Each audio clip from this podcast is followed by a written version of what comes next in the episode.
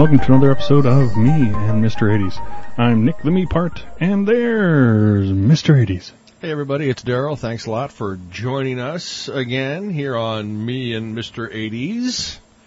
Today's going to be an interesting show because we're going to try to settle some of the great pop culture debates of really the last 50 years. Ooh. So, and I know you've all been waiting to find out what we think about stuff that happened before we were born. So, there'll be a lot of stuff from after we were born too. But we did want to take a little time at the top of the show because as we're recording this, uh, the country is still reeling from the loss of Whitney Houston, who was found dead in a Beverly Hills hotel at the age of 48. We're kind of of two minds about this. I could have very easily attempted to devote an entire show talking about the loss of this great talent, um, but you kind of came at it from a different side, which was I'm sorry that she's There we go. Interesting. I'm sorry she's gone, but uh, she was kind of gone before she left. You know, uh, she had a great career. She had, you know, two incredibly solid, you know, her debut album, still one of, you know, great pop debuts, mm-hmm. And, you know, an excellent follow up to that. And then she just sort of started to decline, you know, career wise, and then she just fell off the deep end with drugs and Bobby Brown. And, you know, could she have dug her, you know, herself out of that? You know, uh, something I saw said that she was readying a, a new movie and a new album and she was on that comeback trail, but it seems like for a lot of people that's usually where it ends. I mean, you know, uh, someone like uh, Stevie Ray Vaughan, um, gets clean, gets off of drugs, starts a comeback and then dies, you know. It's, you know, something that seems to happen a lot in uh, music careers. Same thing with Sam Kinison. Yeah. Everybody said he was starting to clean up his act, then he ends up ironically getting hit by a drunk driver and, and dies. Yeah, that was sad. Uh, from my perspective, uh, I was trying to think about this. I can't, I don't think that, other than Michael Jackson, I don't think there was a bigger, uh, black crossover artist in the 80s than Whitney Houston. Absolutely. And, you know, the 80s, even though we like to think of it as being a, a, very progressive time, it was still the era where it did take Michael Jackson, the biggest star on the planet, to desegregate MTV. Mm-hmm. And so there was still a lot of, of racial divisions, and so that was a really big accomplishment. So, I mean, she loomed very large over the 80s and then really had her greatest success in the 90s with, uh, that hit Bodyguard? off the bodyguard that was uh, what the longest running number one single in history, something like 14 weeks. I wonder how Dolly Parton felt, felt about felt about that. You know, She felt pretty awesome because of the oh royalty checks. There yeah. you go. She she said yes, that was very good for her. Cha-ching.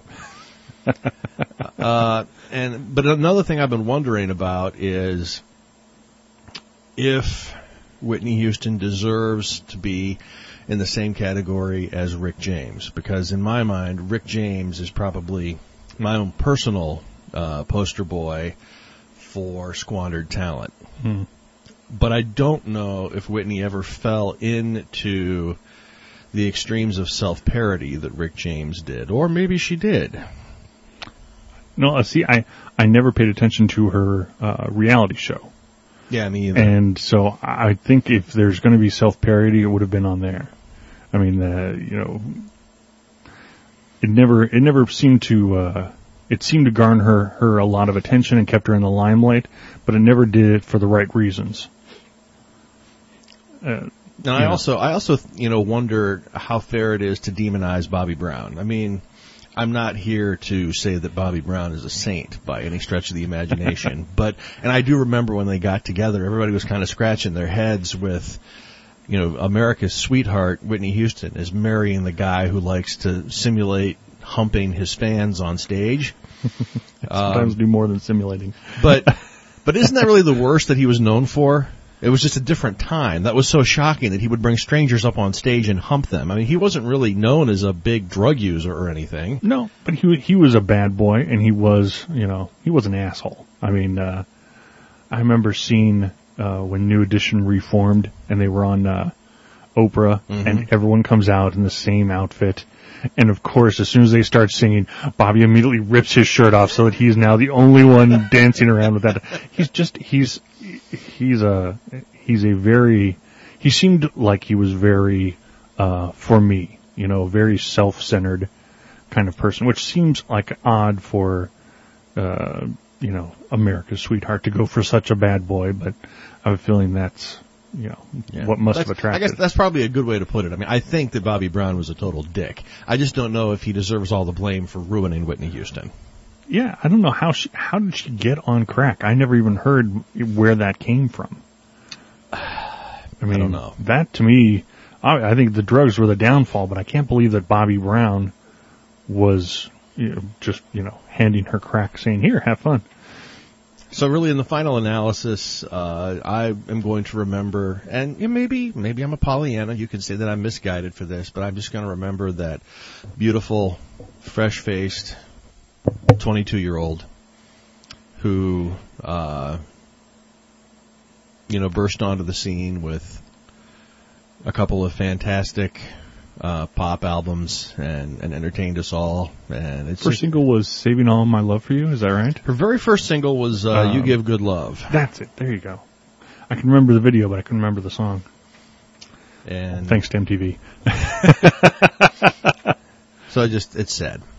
Yes, I guess we'll leave it at that and then shift gears into wacky comedy. Hope everybody enjoyed the uh, lost episode. By the way, kudos to you for I don't know how you managed to recover that thing. Especially, what is it about computers? You're able to recover the lost episode, but not the last five minutes. That is so baffling to me. Well, when I was recovering it, I, I couldn't. You know, the the file was there, but I couldn't get to it, and it was. Uh, I had backed it up, but it was locked, and it was on an, a spare hard drive, and then I couldn't get it off the hard drive, and I had to like change the permissions, and then as I'm uh, uh, taking it off of the hard drive, the hard drive crashes, so it crashed with the last five minutes. So So hey, maybe maybe we'll have like the lost five minutes sometime in the future. there you go. You never so, know. So great debates. These are kind of some rapid fire, you know, a lot of things, you know, Coke versus Pepsi, McDonald's versus Burger King, Beatles versus Rolling Stones. These are kind of some arguments that we're going to, we're going to settle right here, right now, definitively, although I have a feeling we're going to have some draws. so, Coke versus Pepsi. You know, I, I, I, I've been, I've been big on Coke for the longest time until the Pepsi Max came along and it tastes like Coke. So as far as taste goes, Coke. Coke always wins for me. But I know that Pepsi Max, or uh, that Pepsi itself is bigger selling across the world. And I will say, I love it when you're in a restaurant and you tell the waiter, oh, "I'll have Coke," and they say, "Is Pepsi okay?" are there really people in the world who are like, "No, Pepsi's not okay"? I mean, are there really people that are that passionate about their cola that they're Fuck gonna, you, I want RC. they're going to stand up like a Frenchman and you know backhand slap the waiter. How dare you offer me Pepsi as a substitute for Coke? I'm, I just always, in fact, sometimes I just say I'll have a cola, There you go. so that way there's Covers all the takes the bases. debate. So pretty much at a restaurant, if if they have, I'll take whatever they have. But I will say, if I'm at a place where there's a cooler and there's Pepsi and there's Coke, I'm going for the Coke because I just think Pepsi's a little bit too sweet. There you go. But if you like Pepsi, if you like Coke, try Pepsi Max because it is incredibly wonderfully caffeinated, which is one of the things I love about it, and uh, thoroughly enjoyed. The, they sponsor my life, so you know. Doesn't it have ginseng in it too, or Uh, it does. Which I'm not sure what that's supposed to do. But it, to me, give you a boner? Is that what it- ginseng does? it's supposed to be good for like memory and uh, So blood flow does and all that kind of you a- stuff. oh, for blood flow. Blood flow. So it does give you a boner. Circulation. So Pepsi Max will give you a boner. There you go. They should put that on the box. That'll be their new tagline. Hey, Max. they're already Get a boner. They're already trying to sell it to guys. They're they're now the official pe- uh, cola of the NFL.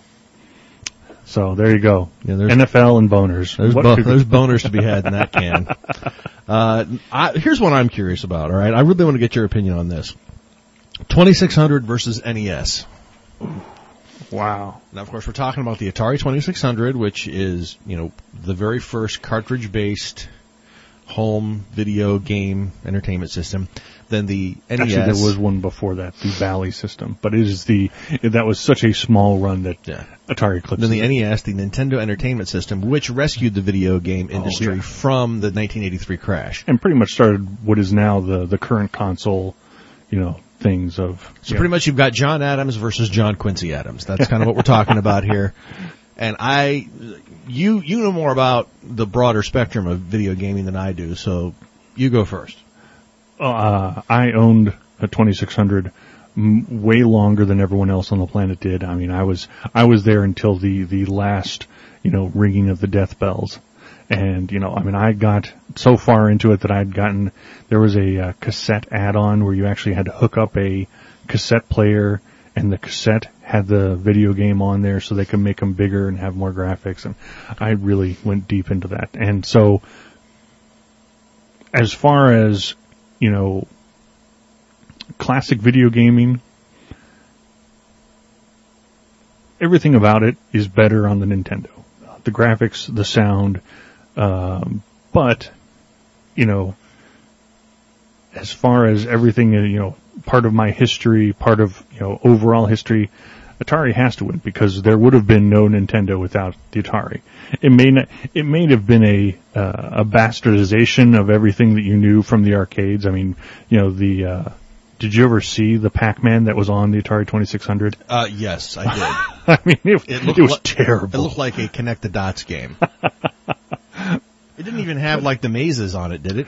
it had well you're you're on a you know a four by three tiny screen so your your maze was you know like one block you know considering you know the entire screen would have been this big i mean it was just tiny little bit of the of the thing and you know he was he couldn't really chomp he just sort of you know walked around I mean, it was it blinked because it couldn't handle all the graphics when the ghost started coming in i mean it was just it was terrible but it was the only thing you had. Mm-hmm. So you still played it. And as, as the console went on, at the end of its life, as all consoles get better at the end, some of the graphics, I mean, there was a, uh, uh, an Empire Strikes Back game where you were piloting the Millennium Falcon that I, uh, remember enjoying the heck out of. And, you know, it, it was, uh, it was great to be able to play arcade games at home Yep.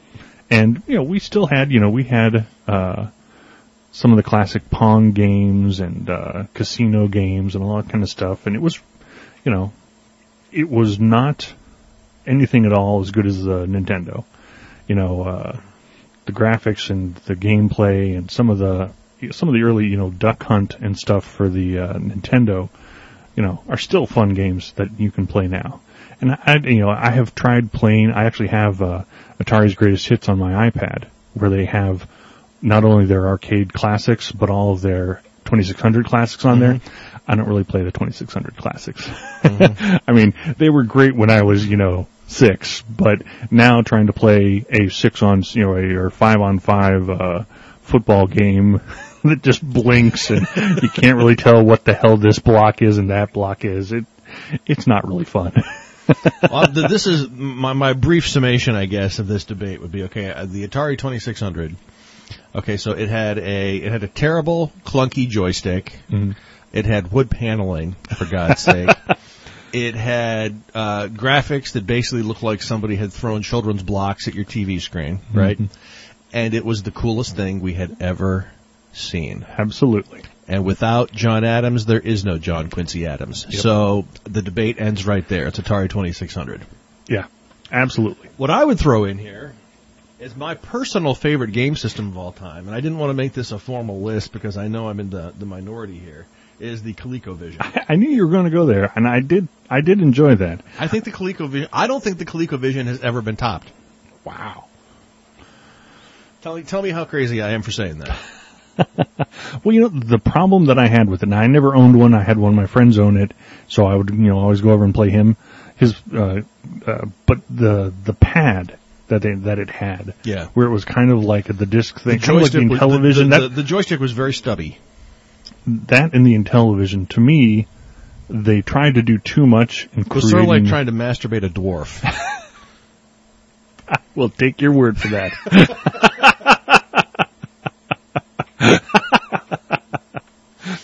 but yeah, both both ColecoVision and Intellivision to me did not have. I mean, the 2600's joystick was clunky, but it really was, you know, in all of video game, it's the only one that really had a big ass joystick that you could move around. Mm-hmm. Now the controls underneath it were crappy, and you so you were always breaking them. But you know, even nowadays, those little nubbins that you everyone you know plays with now, it's just it's never been to me Atari Twenty Six Hundred. That was that was the best design for a joystick. Yeah, once once video game systems got too smart for joysticks, I was just like I was done. I was like, don't don't. If I've got to remember what button A through D does, forget about it. It's not even worth my time. Yeah, I did find out because I've been wondering. Okay, because you know several years ago we went through this big renaissance where all of these home game systems were putting out those little plug-ins that you Mhm. plug right into the TV, which of course happened like two years before everything went digital, and now they're useless. But that's another story. I mean, they're obsolete again. Yeah. Uh, I found out why ColecoVision uh, did not get on that bandwagon. Oh. Um, and it's they're, kind of a victim of their own popularity. It's because so much of what ColecoVision is known for is the arcade ports, oh, and so they don't have the rights to any games that they're really known for. Because you know they were known for uh, Donkey Kong, they were known for Zaxxon, you know they were known Mhm. for these incredible home versions of games that you could play in the arcade, and so that's kind of why it's become a footnote in video game history because it did not really have any big iconic game that was generated. it know, had no Sonic or Pac Man or something that it could call its own. Yeah. that's true. Wow, okay, that makes sense. Um, Rocky versus Rambo. I'm going to say, for me, right off, Rocky. Uh, he's the classic ar- arch, arch, archetype of the uh, hero. The, uh, you know, I, I remember being a kid being kind of bored with the first Rocky. Too much talking for my little head to handle. But after that, they started ramping up the, you know, the violence quotient and, well, you know, you're a kid. You want, you don't want to go, you, it's about boxing. I don't want to hear, you know, him, you know, pine about his fucking wife. I want to go see him and kick some, some ass. I, I want to see Mr. T come up and I want to see Hulk Hogan and, you know, the third one and, I've tried to sit through the original Rocky. I can't tell you how many times, and I can't get through it. Did, didn't it win Best Picture? oh yeah. And you know, I- can't get through it. It's just a bunch. It's a bunch of people standing around in darkly lit streets, exchanging monologues. It's like, what? What's happening? And why is Burt Young so frickin' ugly? And is Talia Shire really worth all this trouble? No. No, no. I've never seen Rocky 2. Isn't Rocky 2 pretty much they show Rocky 1 backwards? Isn't that what Rocky 2 is? Yeah, it's pretty much Rocky, yeah, Rocky Part 2. you know, they just, more talking, a little more fighting. So really the, the, uh, the era starts at 3. it started at 3.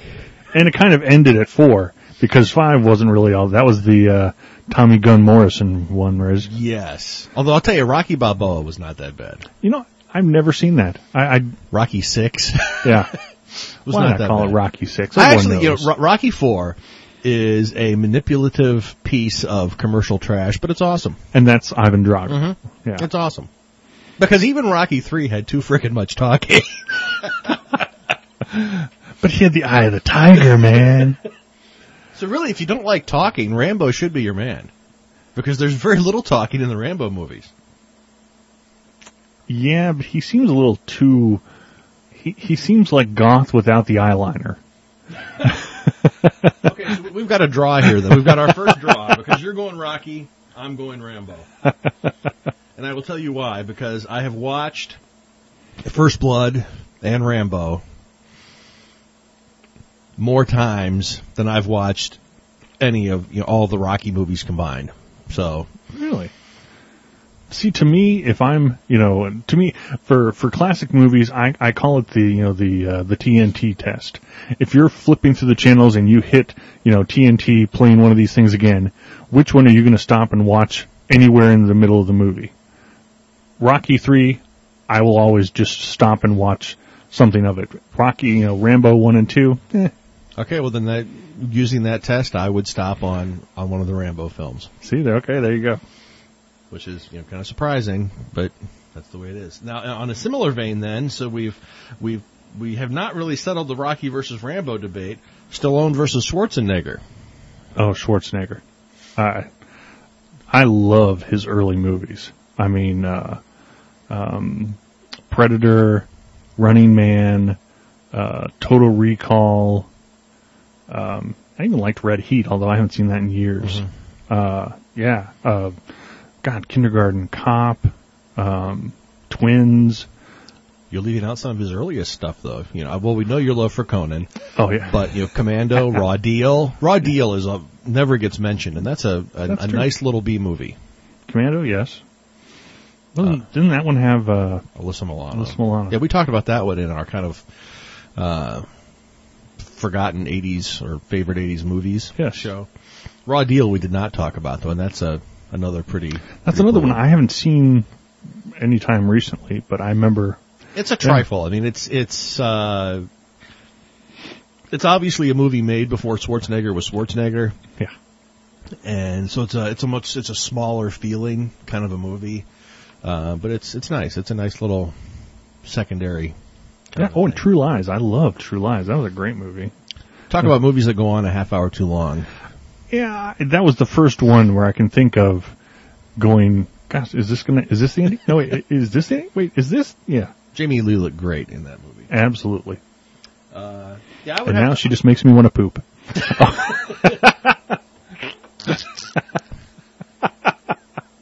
Okay, so we're gonna say Schwarzenegger wins that one. And Yeah, is- handedly. This is mean, what I would say about that. Um, Stallone has Cobra. I mean, that sucked. pretty much for me, it's, it's, it comes down to longevity. I mean, in the '80s, yes, I understand why they were considered on the same plateau, Yeah. but uh, Stallone's career really sank like a rock, and uh, I mean, he he did not do squat in the '90s, and that's you know Schwarzenegger just came on, kept kept getting bigger and bigger and bigger. So. All the way to, to the Senate or, yeah. Um, there was a cop or there was a cop movie that Stallone did. The specialist? No, it was something that was just like a drama. He was Oh, like a uh, Copland. Copland. That was a good one. Yeah. I But that mean, was that was kind that was a his, drama more than any action. That was one of his attempts at a comeback where he took like a supporting role in an Oscar bait movie, and it was it was a good movie. I think that's one of those he like gained weight and played like a fat small town sheriff. or Yeah. something. Definitely played out of character, but did a good job with it. Uh, let me keep Now, going down my list. Can I go? Uh. I just that that made me think of one, but I don't know if you're going to be able to. Uh, how about uh, Jean Claude Van Damme versus Steven Seagal? yeah, I would have no opinion on that. Okay, I, I didn't know. I, I I watched both of those in their early careers, and Although I would tell you this, one of my all-time favorite Die Hard Anna movies is Sudden Death with Van Damme. And nobody ever talks about that one. That one, of course, is Die Hard at the Stanley Cup Finals. Yes.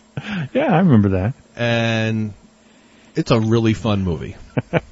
So, that's, Better than Die Hard on a Train, which was Steven Seagal's. Uh, God, I can't remember what that was. Um, I can't remember what it was. Hmm. Now I, I've drawn. I tried to watch it. Die Hard on a submarine, which I know a lot of people love, Under Siege, Oh, and. I just couldn't get into that.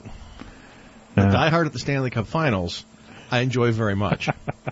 It, just the audacity of doing Die Hard at the Stanley Cup Finals already gets me halfway there, and then the fact that it is an entertaining film, it just pushes it over the edge. Yeah, I, Jean Claude had a had a lot of interesting uh, had a, has had a lot of interesting you know the the very beginning of his career with like uh, Cyborg and Kickboxer, you know, were very much uh, like Saturday afternoon fare. You know, almost like you know the the kung fu movies that you would see. They just sort of put an American guy in there, and you know the the plots weren't very good. The acting was rather mediocre, but the the action was decent. Wasn't it you that was telling me the big joke uh, in early in their careers was the way to tell Van Damme and Ponytail apart is that Van Damme's movies were one word titles and and Ponytail's movies were three word titles. Yes. Out of time. Um, Hard to Kill. Hard to kill. Uh, God, I can't remember those names. I've seen. It's been long, so long since I've seen them. Yes. Uh, and you know, I, Steven Seagal turns into a what? is- What is he? A small town cop or something now in that Yeah, he's like reality show? deputy sheriff or something. I don't know. Yeah. And but uh, you know, uh, The muscles from Brussels and the ponytail from Sunnyvale. I really don't know if he's from Sunnyvale, but it rhymes. Okay, well, I, I would say, uh, just in my own personal debate, that it would, Seagal had the better earlier career. Okay. You need to track down. If you've got Netflix, right? Yes. Watch Die Hard at the Stanley Cup Finals. Sudden Oh yeah. Death. Oh yeah. I'll have to watch that again. Good I- movie. Really fun movie. Very commando-esque. You know, it just it goes down like a nice, uh, refreshing soda pop. You don't, you don't, uh, you don't remember it as soon as it's done. But while you're watching it, you just enjoy the crap. Out of it. Uh, do you have some more you want to go? Uh, Or do you no, go ahead. Go. You got the better list. Since we promised people stuff from before we were born, let's move into some older stuff here. Uh, one that you had mentioned was York versus Sargent. So we're talking about the two dicks from Bewitched. Dick, Dick York, and then one day you turn it on, and Darren is now played by Dick Sargent. So, York or Sargent? I liked York. Um, I thought that uh, Darren number two was not quite as engaging or as funny. I liked York as well because he originated the role. And here's something funny. Okay, Dick Sargent sounds like the name of a gay porn actor. and it, does. turns out that Dick Sargent was in fact gay. Oh, Uh, this that's how he one, his- what? maybe that's how he got his name. He, he's like hanging out with porn stars, and someone says, "Hey, you should be." Oh, Addams Family versus Munsters.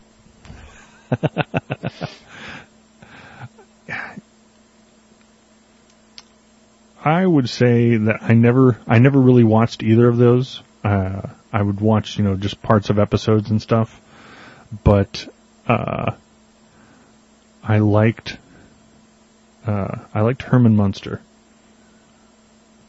I, I thought, uh, what is it, Fred Gwynne Yes. was uh, was a wacky little character, and I, I kind of the the whole uh, Morticia and Gomez. Gomez, I, their relationship kind of annoyed me as a kid, so I would have to go with Munsters. Well, the Addams Family was, But I like Animal Family's theme better. Really? See, now the Munsters, even though it didn't have lyrics, the Munsters had a pretty hot little surf rock uh, theme song.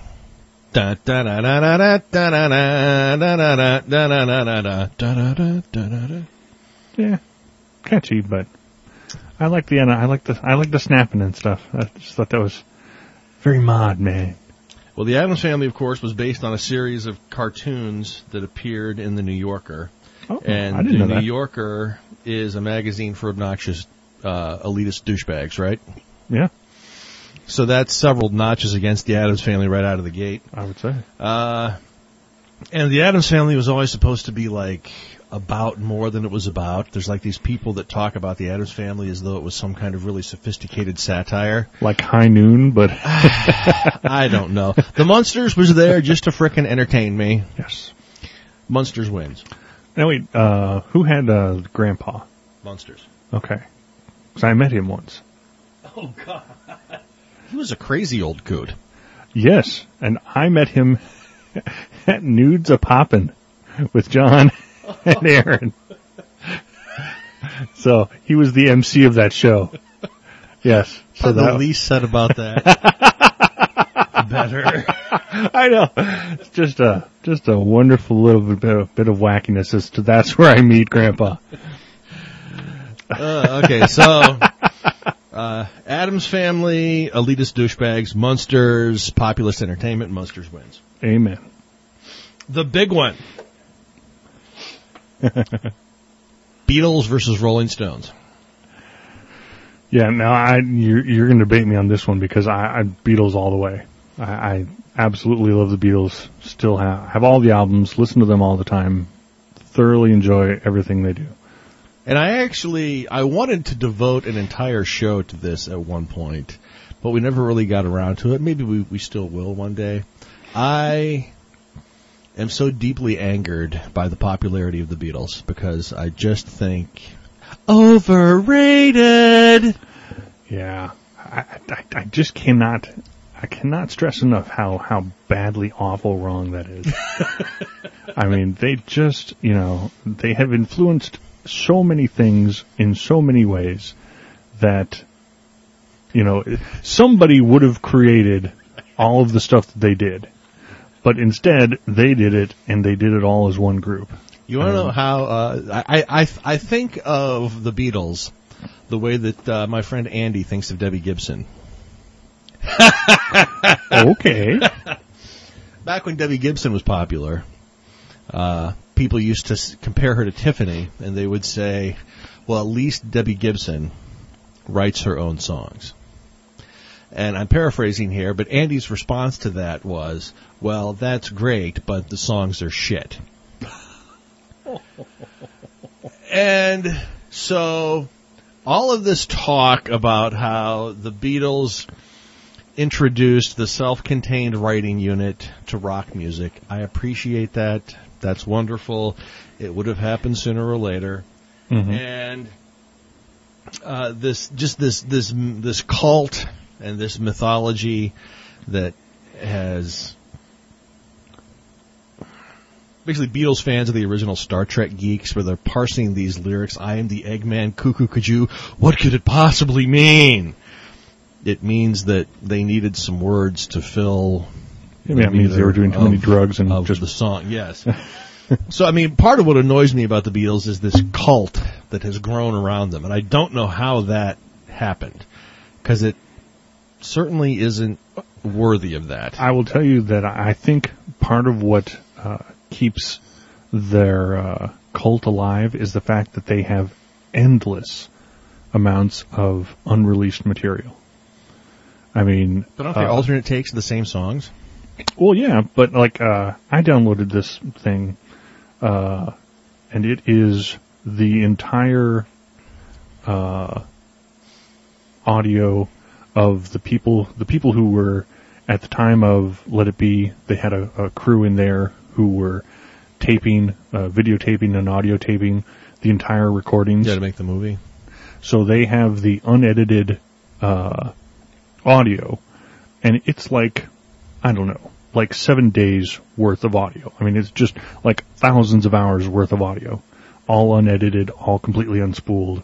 That you can just listen to how they create songs and all the turmoil that was going on in the thing. And it's like most people will not like a band um, enough to warrant that kind of interest. Because I'm quite sure that there is that kind of interest. You know, there's that kind of tape rolling for I don't know Trixter, but but no one gives a shit about you know how Trixter created their you know pop metal crap. Don't treat So- me bad. No, no, that was Firehouse. oh, what was Trixter? I don't even remember what Trixter. that- Firehouse was "Don't Treat Me Bad," huh? which I think is a great song. It is. It's a fun pop song. It also it sounds like uh, it sounds like uh, if early Motley Crue had had been more pop. That's an excellent. You know, I'm, I have to look up Trixter because the only they the only reason they came to my mind, and I have no idea why. There was a video that they did where they actually went back to their high school and shot the video for their song, you know, in the middle of their high school, and I always thought that was a, you know, like uh, an interesting concept. You know, kind of the, you know, the burnouts who go back and now they're considered heroes because they have a record Well, I certainly hope this is why people like this show because we can interrupt a conversation about the Beatles to delve into Trixter. But so, um, you know, there has to be some sort of interest enough in the band to warrant those kind of things. But once it comes out, you can just, you know, endlessly throw, you know, stuff. I mean, same way, you know, uh, Hendrix has so much unreleased, you know, he, he only recorded basically for four years, yet they've been able to manage, you know, releasing unreleased footage for 30 years. So that kind of keeps, you know, his, uh, his fans alive and it keeps them, you know, new fans interested and all that kind of stuff. Well, I just I need to say that um, it's not as though I hate everything the Beatles ever did. I mean, I appreciate the fact that yes, the the Beatles had some good songs. What irritates me though is just the very fact that I said the Beatles had some good songs. There's now um, millions of people out there going, "Oh my God, how could you say that? Just some good songs. Every note they played was like Jesus crying."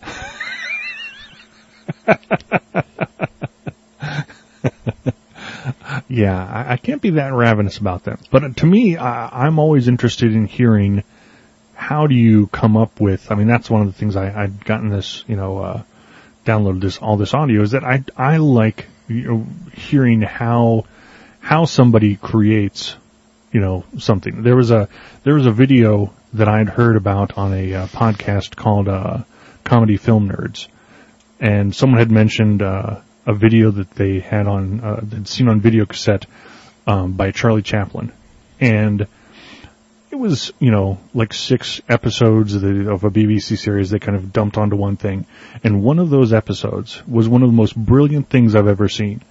You've seen uh, um, have you seen any Chaplin movies? I've just you know seen the clip of him hanging off the clock. Okay. Well, there was a there was a, a movie, and uh, darn if I'm drawing a blank on it here. I know it was it was it was it was uh it was the one where he iconically uses the uh the forks into the uh potatoes to make it dance. That's one of the few things if you've seen him you'll you'll recognize him doing that little dance.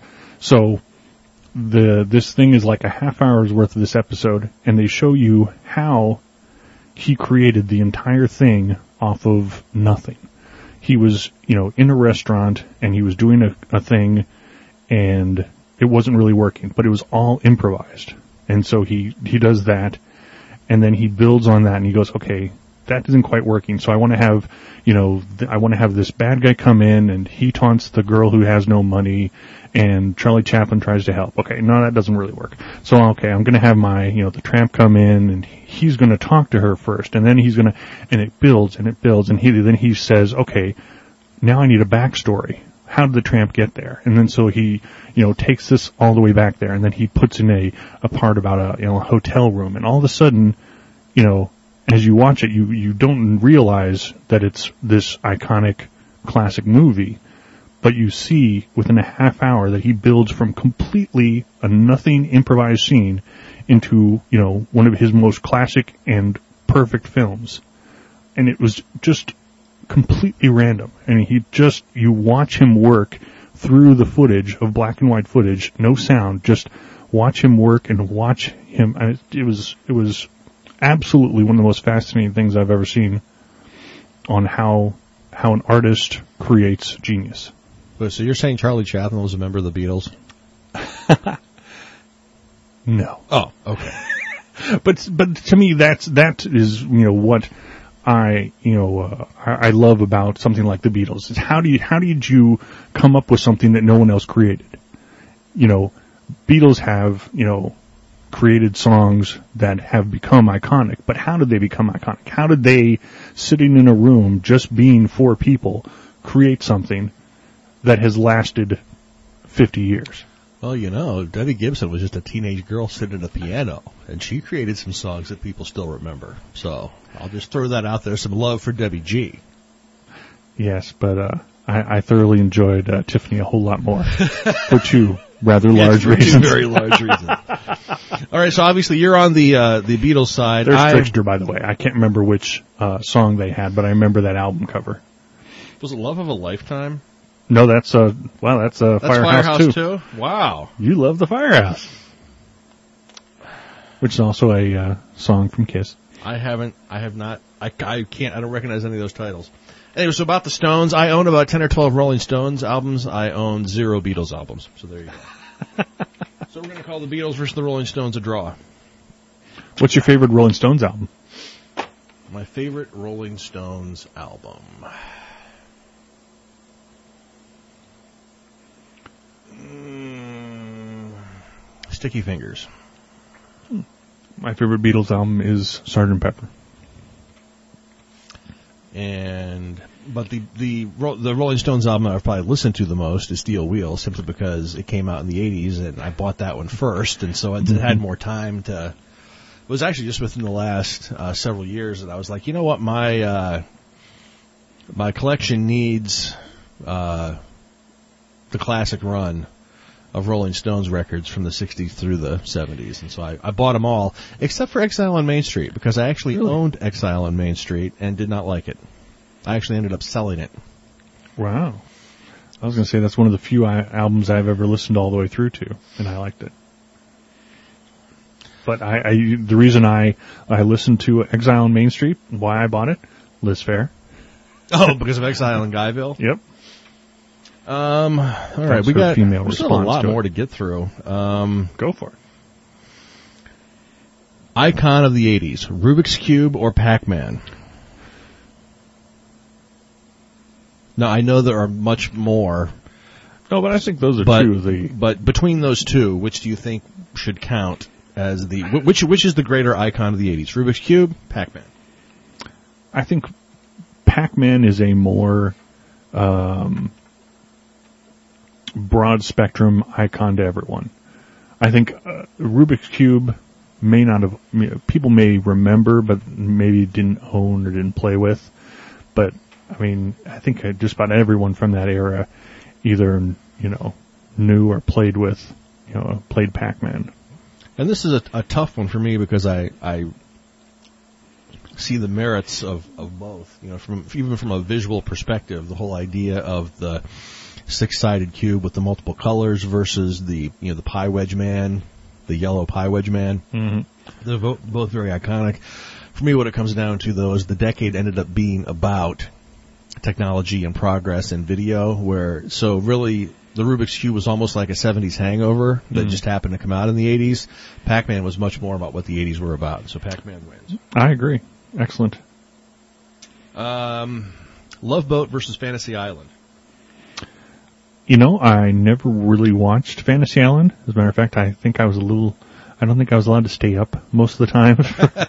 Even on a Saturday night. Wow.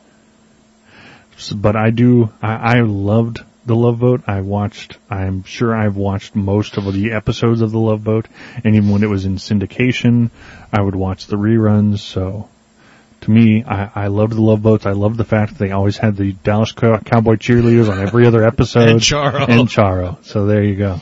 Uh, the Love Boat has one of the greatest uh, theme songs of all time Absolutely. and may be the most entertaining show that ever appeared on television. Wow, that's when you just talk about entertainment, suspension of disbelief, being transported away, escapist. what's happened to it. I does anyone even rerun that show anymore? I don't think I've seen that in years. It's kind of easing its way onto the DVD circuit. The first two seasons have been released, but my God, there was like nine or ten seasons. I don't really know if you Oh, need yeah. any of the Ted McGinley years, Oh, though. so I too, I would, uh, I would vote Love Boat. Uh, this is one that's uh, the plane, the plane. This one was personal just for me because I've been watching a lot of 70s, a lot of 70s stuff lately, Nick. I can't even begin to tell you. Mr. 80s is becoming Mr. 70s. and, uh, one of the shows I've been watching a lot of on DVD. You're gonna crap your pants. What's happening? no. Oh no, it's even worse than that. It's even worse than that. I, I can hardly even say it. I don't, I don't even know how you're gonna react. I don't even know how you're gonna react to this. Quincy. Really?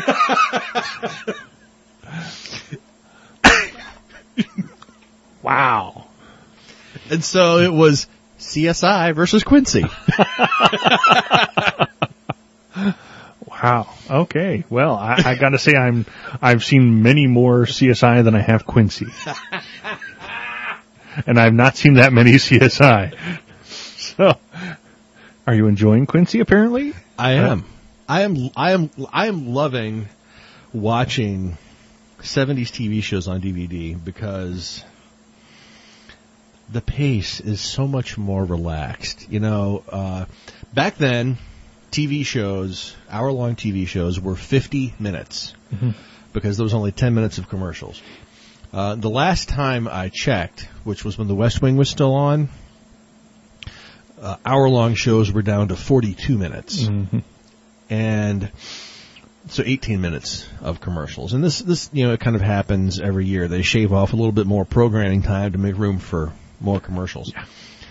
And they, the show writers have gotten so much more adept at pacing so they can pack plot into that 42 minutes. hmm You actually, in a current hour long drama, get a hell of a lot more plot than you do in an hour long drama from the 70s. Because they've just become so adept at those kind of story beats That makes sense. That it's actually watching a 70s drama, it's so much more relaxing because you're not being bombarded every second with exposition and information to keep things moving forward. Can, it's more like watching a film, a feature film, where it can kind of take its time. you know, just it's just Okay, now I've I have seen some episodes of Columbo because I uh, I've heard of his, his you know being an iconic character. I wanted to see some of his, and to me uh, they they did they did seem rather slow paced, Mhm. and that uh, that is an excellent explanation as to why it seemed like that. But I don't know if I, you enjoy the pace though, Mhm. because I don't know if I could I don't know if I could stand having. Yeah, I'd just be keep wanting them to go. Okay, get to the point. okay, get there. Well, and my problem is, you know, with, as fast paced as the world has become, and, and what we just explained about the 42 minute hour long drama is just a piece of it. But with, you know, Facebook and the information superhighway and stuff, some, there are some days where I feel like I am being so bombarded with impulse and, and information and stimuli that I feel like Scrat from Ice Age. You know, it's just like, so to actually have some entertainment that it's more like easing yourself into a nice relaxing hot tub where you can just ah you know Quincy, the hot tub of TV. Quincy the relaxing hot tub of television um So do they do more character study? I mean, how do they fill time when they're not expounding about the plot? that's it's interesting because you know back in 70s TV they had not yet arrived at the delineation between story driven and character driven uh, I think all of all of the dramas at that point were probably considered themselves character driven because they all wanted to have uh, a memorable character that people would want to tune into every week and spend time with. Mm-hmm. Um, but you know, television also had had rightly earned its reputation as being kind of low rent entertainment, and so what kind of passed for character development as far as television goes back in that era was like having Kojak like lollipops. You know, it was kind of kind of giving the characters some kind of tick or you know some kind of trademark. You know, Columbo it was the eye and the jacket. You know Mhm. that that's what passed for character development. So that's a long way of saying that. Uh, yes, it was about the characters, but it, it wasn't as though you spent 15 minutes of every show watching them drink a cup of coffee and read the paper or argue with their wife or whatnot. But Because I like, could see, like now, it would seem like you know, if you tried to develop a character, you know, uh, just having from the few uh, episodes I've seen of CSI, where like uh, the the guy who used to be the lead character liked bugs. Grissom. Yes, and so he would, you know, you'd have 15 more minutes of him talking about bugs or something. No. So, okay. No. Pretty much everything is just slower, and you get a lot more uh, establishing shots. This is something I've noticed. You get a, a lot more establishing shots um, when they're going into a, a new location, and so that gives you some time to kind of appreciate the architecture and uh, the way that cities looked in the 1970s, which is is also kind of a nice respite from the glass and the neon and stuff that we're constantly bombarded with uh, today. hmm Uh, it's just you know for an analog man in a digital world like me, it's uh, it's nice.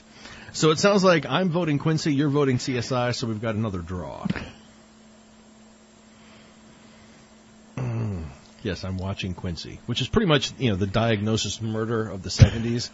so I would have been I would have been 60 years old.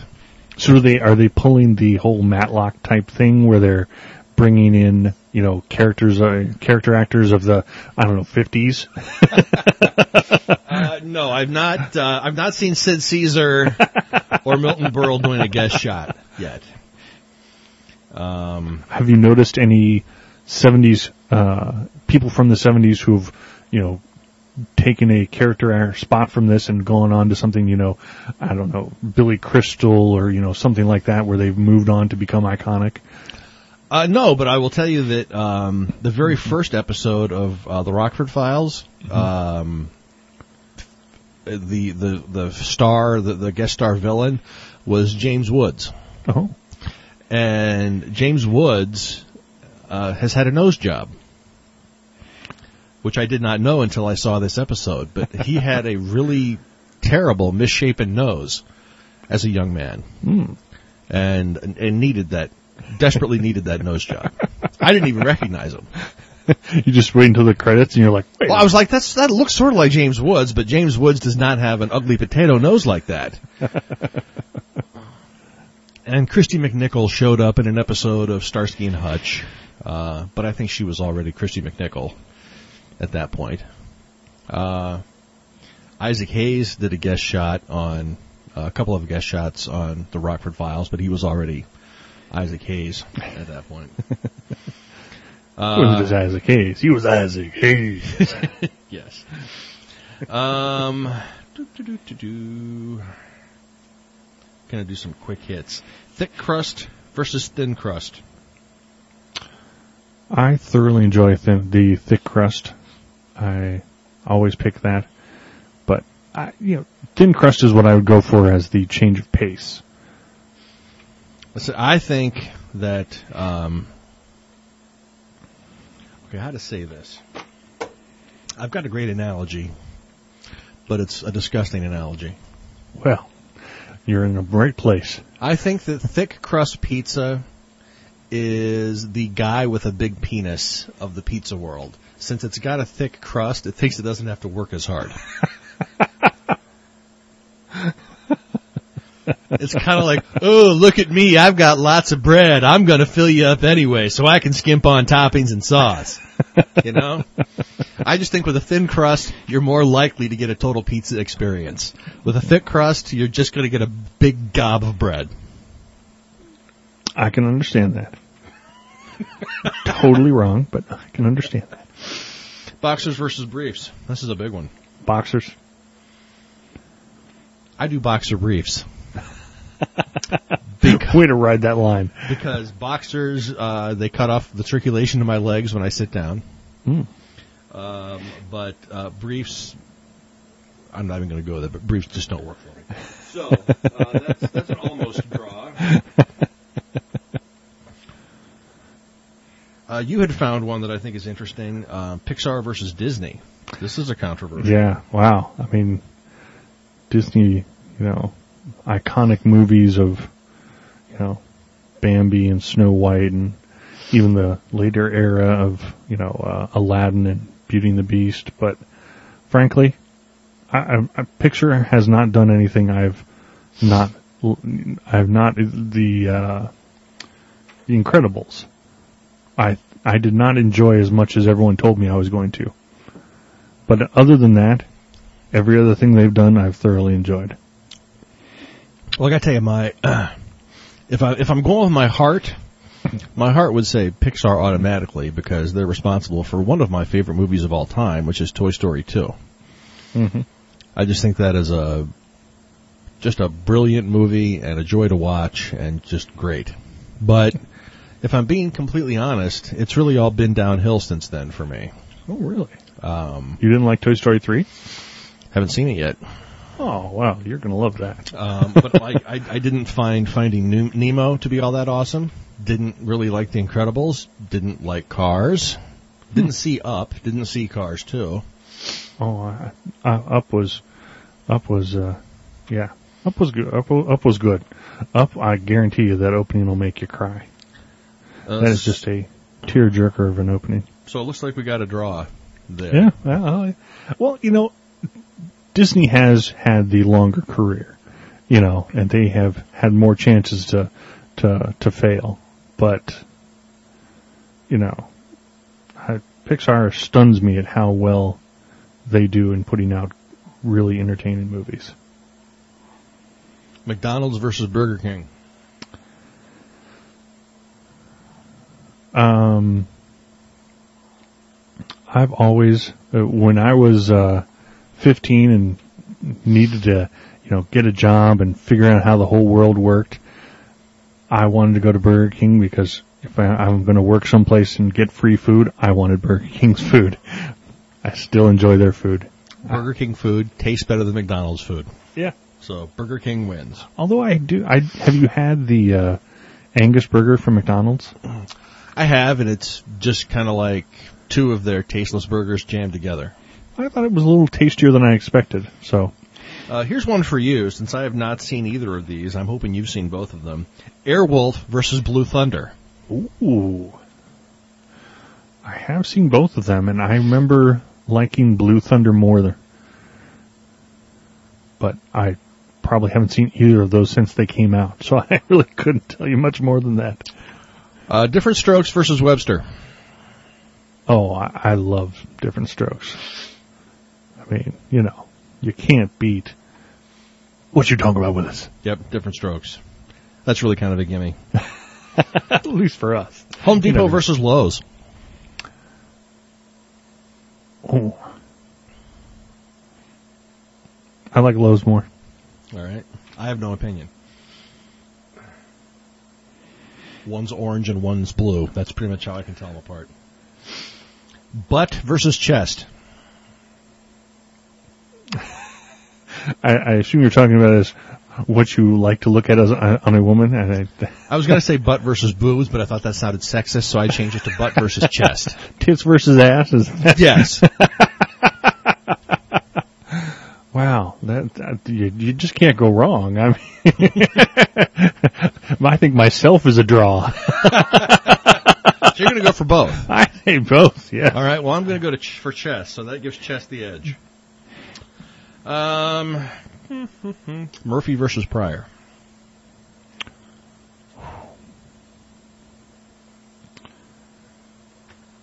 Wow. As far as as far as movies go, I'd have to say Eddie Murphy.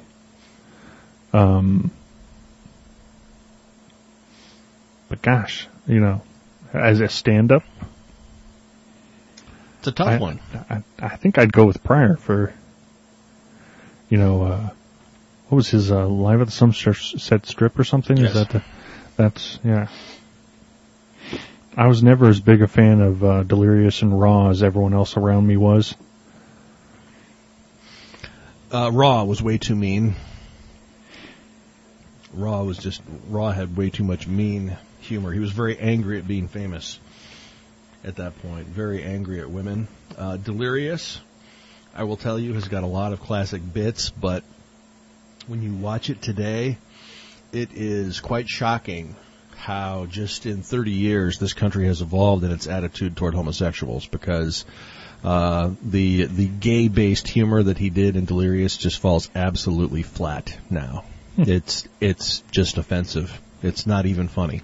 Wow. Which back then we all laughed our asses off about it, and it's just it's not funny. It's it's actually reprehensible. It's really quite sad.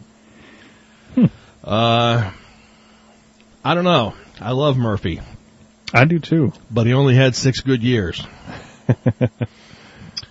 uh, I think we're calling this one for Pryor. All right. And I've saved the two most difficult for the last, and I don't know how much time we want to develop to uh, devote to them. DLR versus Sammy.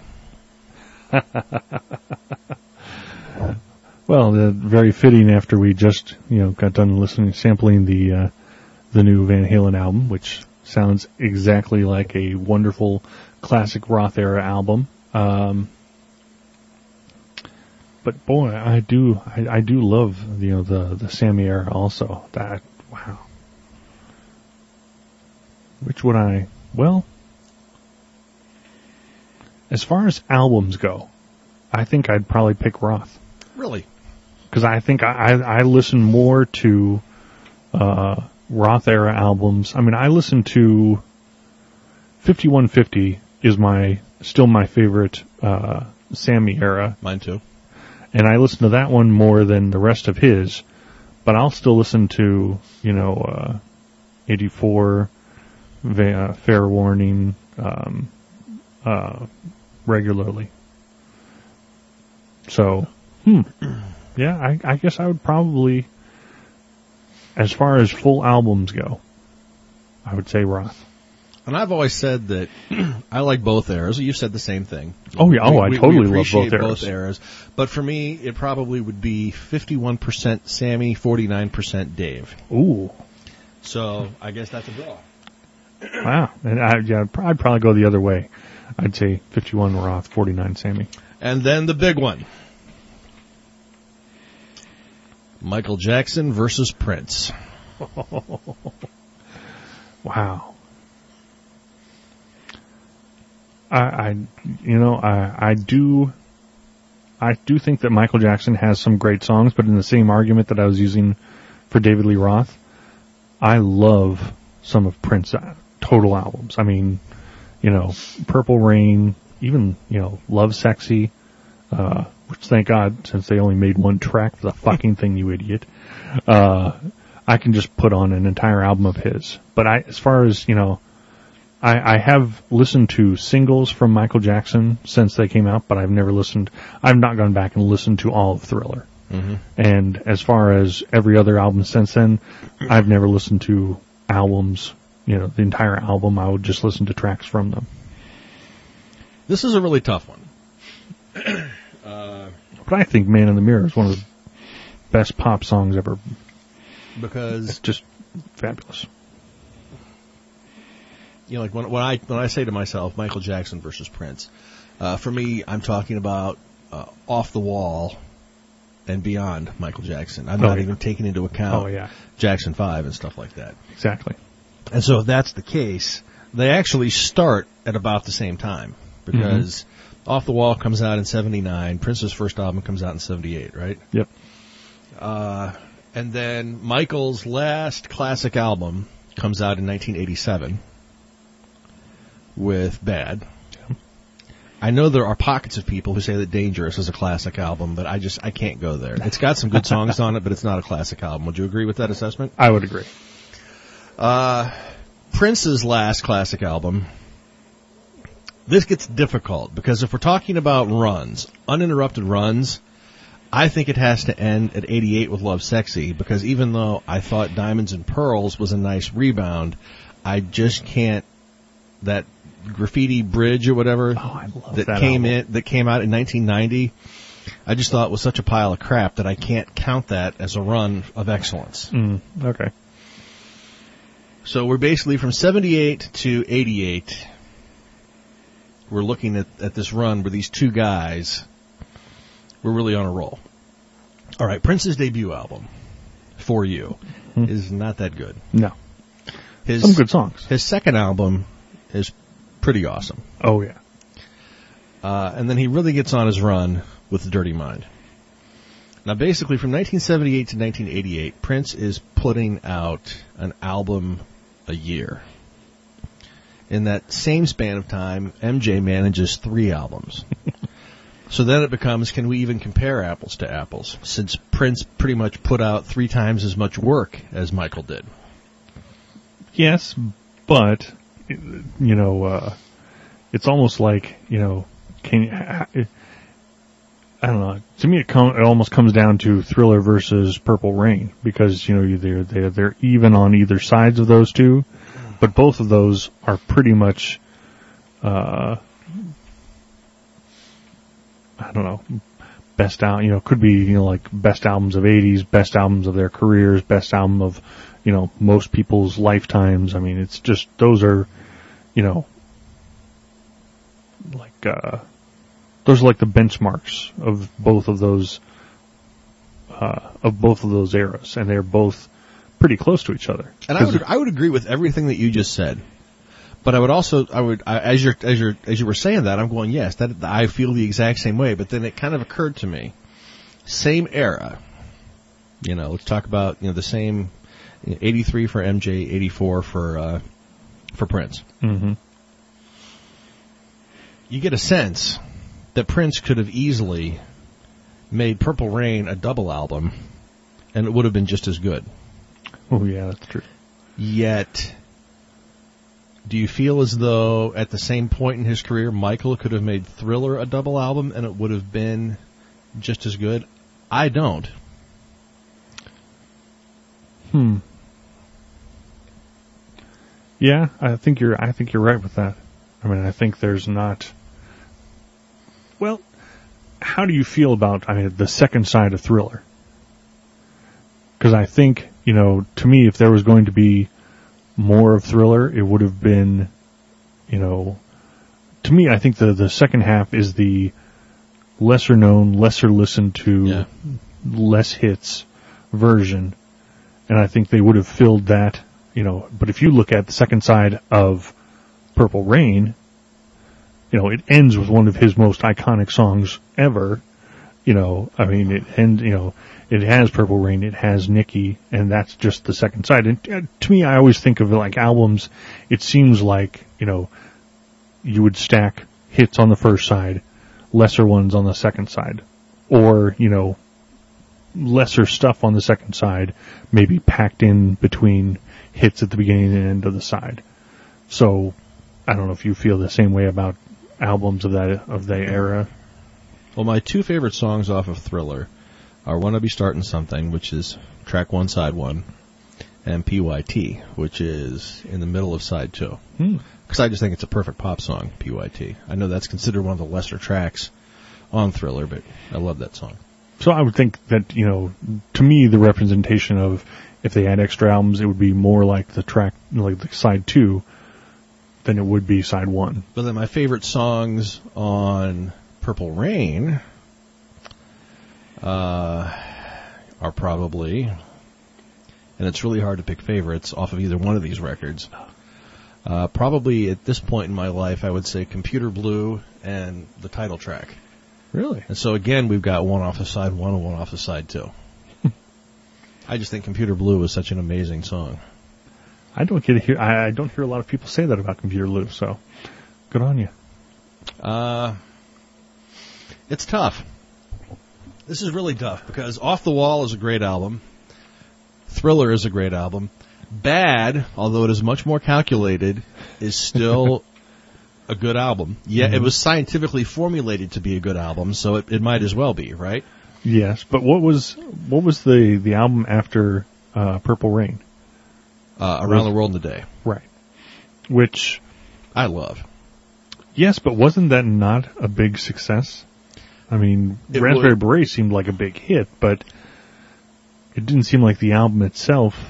I mean, because he kind of he kind of dipped critically after that. I mean, wasn't it like it was uh, Around the World in a Day, and then uh, Under the Cherry Moon, Mm-hmm. and then um, the one that I'm trying to think of. What was uh, Sign of the Times. Sign of the Times. So, you know, as far as critically goes, he kind of like dipped down and then came back up with, but I have I always viewed Around the World in a Day as the equivalent of Springsteen following up the river with Nebraska. That it was done on purpose. uh, that it was okay. kind of okay. This is getting a little out of control. Let's take a little pause here. And so, even though Around the World in a Day was not the blockbuster that Purple Rain was, Mhm. I don't think that it really reflected poorly on the artist himself because I think it was intentional. It was designed to be difficult. It was designed to not be as commercially accessible. It was designed to test the audience, just the same Yeah, way I could see- Nebraska was. You know. I could see Prince doing that. So it wasn't. It it was not a failure. It wasn't as though he. It wasn't as though it was made with the intention of okay, I've really got to capitalize now. But isn't it interesting that, uh, you know, you, that Jackson goes from Thriller to the calculated success of Bad, where Prince goes from, you know, to the calculated unsuccess of, you know, Around the World in a Day. That is interesting. What do you think that means? That Prince didn't like being famous. Which he definitely showed. And, you know, Jackson ha- already knew fame from being the Jackson 5, so if someone says, hey, we want to craft a perfect pop album for you, I'm sure he'd just say, okay, sure, Yeah.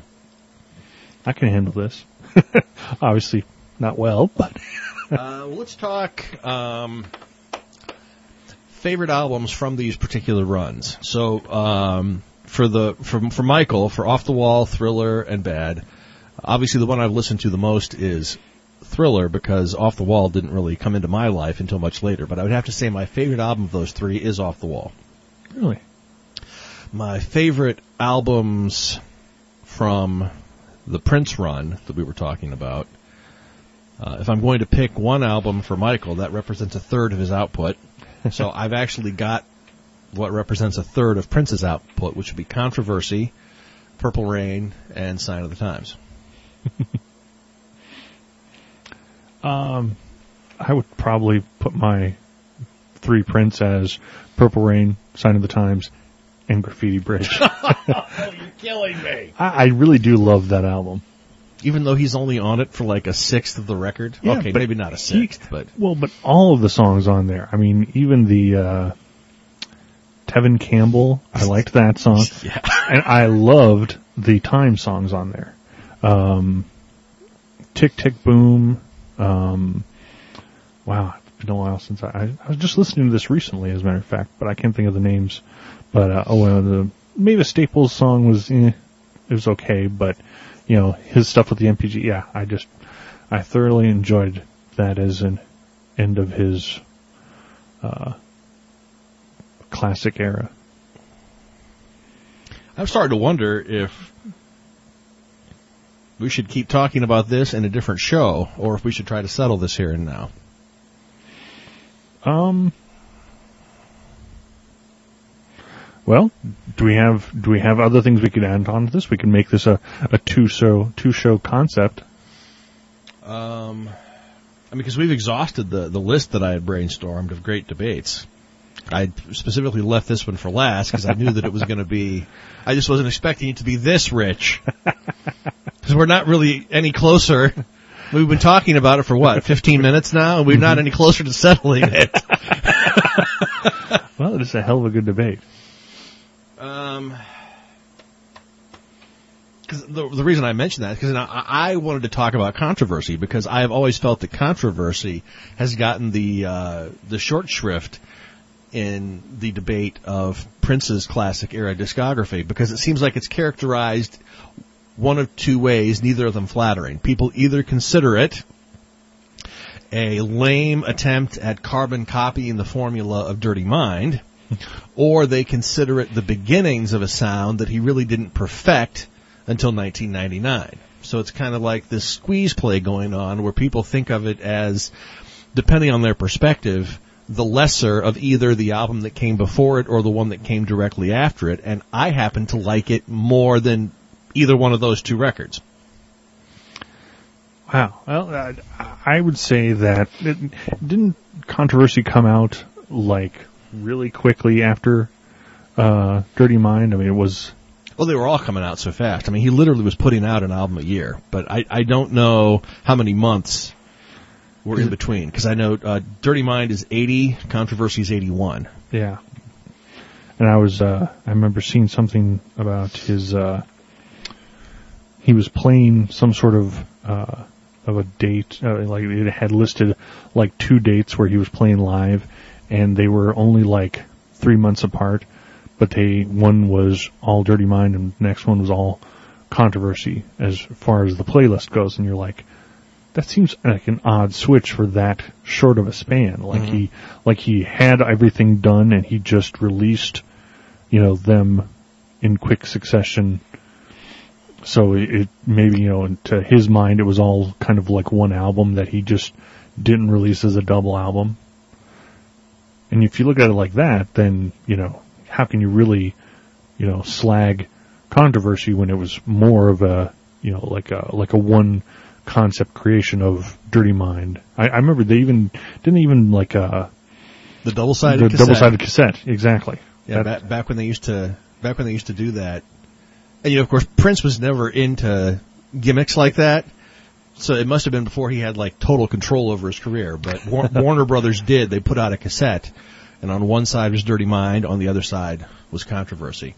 Probably they released it in the afterglow of 1999 to kind of get the white audience up to speed on what he'd been doing. Because really, 1999 was kind of the first time he broke big with the crossover audience. Oh yeah. But what do you? I mean, what do you? Th- we've never really talked about controversy. I mean, I, th- I think you're aware that it's one of my favorites, but we've Oh, never yeah. really talked in depth about about your thoughts on it because I know it's it's not one of your favorites. Well, it, to I never really had that much of a chance to listen to it. You know, from when I started listening to Prince, it was Purple Rain, and then moving forward to his, you know, the the ones we were just talking about with the mm-hmm.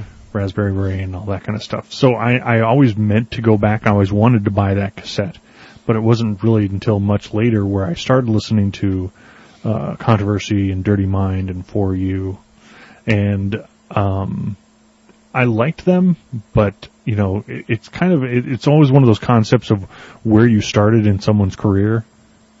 And since I started at Purple Rain, I never quite got as involved with his earlier career Yeah. stuff. More for you know uh, the the songs. Um, that's why I was trying to remember. You know uh, the the song lists. Um, I, I I know more of the uh, the hit singles are I guess the you know singles that have lasted from those rather than the whole albums. Know, And- Dirty Mind was uh, the title track. Uh, Uptown, Party Up, uh, When You Were Mine, uh, Head, Sister,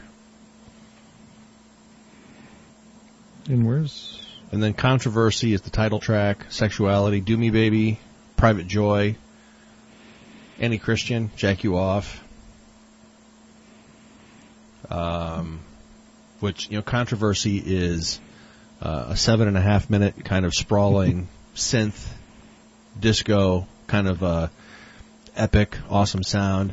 Uh, sexuality is kind of that distilled into four minutes for radio play.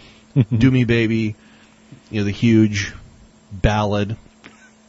Private Joy uh, was actually covered and was a minor hit years later by La Toya Jackson of all people, Hmm, uh, I didn't know that. which has always and it's it's a perfect pop song. Private Joy is a perfect pop song, and it just goes to show how talented Prince is because it was a throwaway. He didn't do anything with it. It could have been massive, but he did nothing with it. And then Annie Christian, which uh, takes on kind of you know Prince has never been known for being a strong lyricist, but he he took a stab at some some topical stuff, and so he's talking about the Atlanta child murders. Hmm. Uh, he's talking about the Reagan assassination. Uh, he's talking about Abscam, you know, things kind of of the era. But the, the most telling thing about that song, in my opinion, is the stripped down production. It's very much uh, percussion based with just kind of some synth accents. Uh, I believe kind of gave you a little preview of When Doves Cry. Uh, and, and you know, Prince has always been a lot more calculated than than people think. He he's always kind of left clues for where he was going. You know, Mhm. for example, uh, you know, 1999, the album cover has reversed on it in small print and the Revolution, and then it was with Purple Rain that he finally makes this big push of my backing band is the Revolution. Uh, on on Lovesexy, he changes his fan club name to the New Power Generation, but then he doesn't. You know, it's years later then when he actually starts using that as a band name. Mhm. And so I've really always wondered if Annie Christian was kind of an early experimentation with, you know, that style of songwriting that, you know, three years later, I mean, everybody remembers where they were the first time they heard When Doves Cry. Because it was, just sounded like nothing else on the radio. Yeah. So I just think there's so much to like on the Controversy album, and I just think it's such an important album in his career, and I'm just always surprised. Uh, it, I mean, it, it gets no love at all. Yeah, and I, I, I, I completely agree with you know, it, it doesn't seem to be, um, it doesn't really seem to be talked about whenever I, you know, when I read about something about him and his earlier era. I mean, it seems like, it seems like the conversation starts at 1999. I mean, they just sort of, you know, and considering how many, you know, classic, you know, excellent songs that he has in, you know, throughout those four albums, it's amazing that, you know, and if they, if they talk about it, it's Dirty Mind. And, you know, I was looking at uh, the first one, the Prince, which one of my favorite early songs of his was "Why You Want to Treat Me So Bad," Yeah. and I just I, I love that song. But uh, it's you know, I, I'm I, I guess I don't know. Maybe that's because '99 is when he kind of stepped onto MTV's eye. Uh, you know, so people kind of think that uh, you know that's where it, that's where it started with them. So that's uh, like with me in Purple Rain, where you know it kind of uh, it kind of started there, and then they worked forward and they didn't look backwards. It's too bad. I think, and so the, the the next aspect then of, of these two guys' careers we need to talk about are the later years because they both definitely dropped off after the '90s. I mean, Prince had his last big push, I think, with Diamonds and Pearls in '91, '92, which had it had a nice run. I mean, like five Oh, singles yeah, off of it, Great stuff. and that's pretty much his last record that had any kind of impact on the charts, wouldn't you say? Well, um, yeah. I mean, he really He had that kind of have, yeah. He had that brief manufactured return with musicology when he gave it away with the concert tickets and it counted towards SoundScan. But so I, I let's throw that out because it was juicing the results really. So he dropped off. Clever after way that. of juicing the results, though. Yeah, he dropped off after that.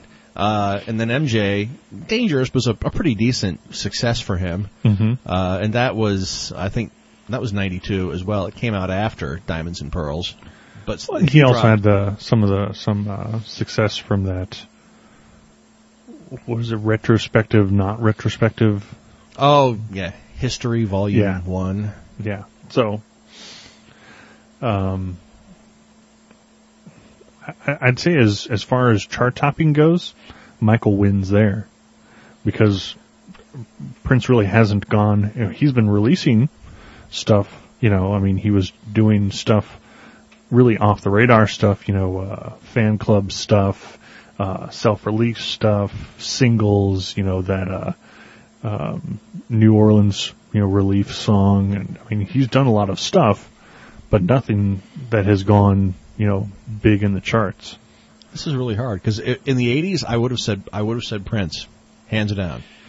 But now that I'm older and I've uh, grown to appreciate Michael a lot more, it's uh, it's harder for me to. And you know, we're t- we're keeping the child molestation thing out of it, which, you know, if he had ever been convicted, uh, we would probably put that in the official column. But the fact of the matter is he wasn't, and so in this country that means that he didn't do it, and so we just have to Leave it behind. Is just a musical concept. yes, just about music. Obviously, if he was a convicted child molester, we wouldn't be talking about him. Yeah. Um, this is a tough one. I know. I, and I, I just uh, I, I feel like I want to just say Prince, of course, but I just I can't do it. But yet a draw seems kind of namby pamby. yeah, I, I, I, and then, you know, obviously with Michael Jackson being gone now, there's, it's not like you can look to the future as to who will continue to do. Obviously, Prince is going to win the future. So if you look at past, you know, uh, the distant past, you could say Prince. And you, you know, semi past, I think I'd, I'd give it to Michael and future wins by default for Prince. So Mhm. I, as far as, you know, three categories, he wins two of the three. So we're going to say Prince. We giving this one to Prince? I almost think, you know, well, yeah. All right, we give it to Prince. And since the show has not gone on nearly long enough, let me recap our decisions here. Uh, these are in no particular order. Coke versus Pepsi. We vote Coke. However, Nick wants to point out that Pepsi Max is good and gives you boners. Dick York versus Dick Sargent. We go with Dick York. Diamond Dave versus Sammy in the Van Halen race. It's a draw. MJ versus Prince, you just heard it. After a half hour of exhausting, hand-wringing discussion, we give it to Prince. Beatles versus Rolling Stones, a draw. I'm for the Stones, Nick's for the Beatles. Butt versus Boobs, Nick likes both. I like Boobs, Boobs wins. Addams versus Addams Family versus Munsters, we vote for the Munsters. Diff'rent Strokes versus Webster, Diff'rent Strokes. Love Boat versus Fantasy Island, we vote for the Love Boat. CSI versus Quincy, a draw. I'm a Quincy man, Nick's a CSI man. 80s icon, Rubik's Cube versus Pac-Man, Pac-Man wins. Video game system, 2600 versus NES, 2600 wins. Eddie Murphy versus Richard Pryor, Pryor wins. Rocky versus Rambo, it's a draw. Nick is Rocky, I'm Rambo. Stallone versus Schwarzenegger, Schwarzenegger wins. McDonald's versus BK, Burger King, BK wins. Thick crust versus thin crust pizza, it's a draw. Nick likes thick, I like thin. Boxers versus briefs. This is almost a draw because Nick says boxers, I wear boxer briefs. Not that anybody wanted to know that. Home Depot versus Lowe's, Lowe's wins. Airwolf versus Blue Thunder, Blue Thunder wins. Pixar versus Disney is a draw. Nick votes Pixar, I vote Disney. And Van Damme versus Seagal, Seagal is the winner based on the strength of his early work. so there, There you go. go. So they should uh, obviously weigh in with their own concepts here. See what they see how they how we rated with them. Yes, go to Facebook and like the Me and Mr. 80s Facebook page. Shoot us an email at Mr. 80s at rocketmail.com. Visit our blog at Mr80s.wordpress.com. In all instances, Mr. 80s is M-I-S-T-E-R 80S. And good night, Tom Bray, wherever you are.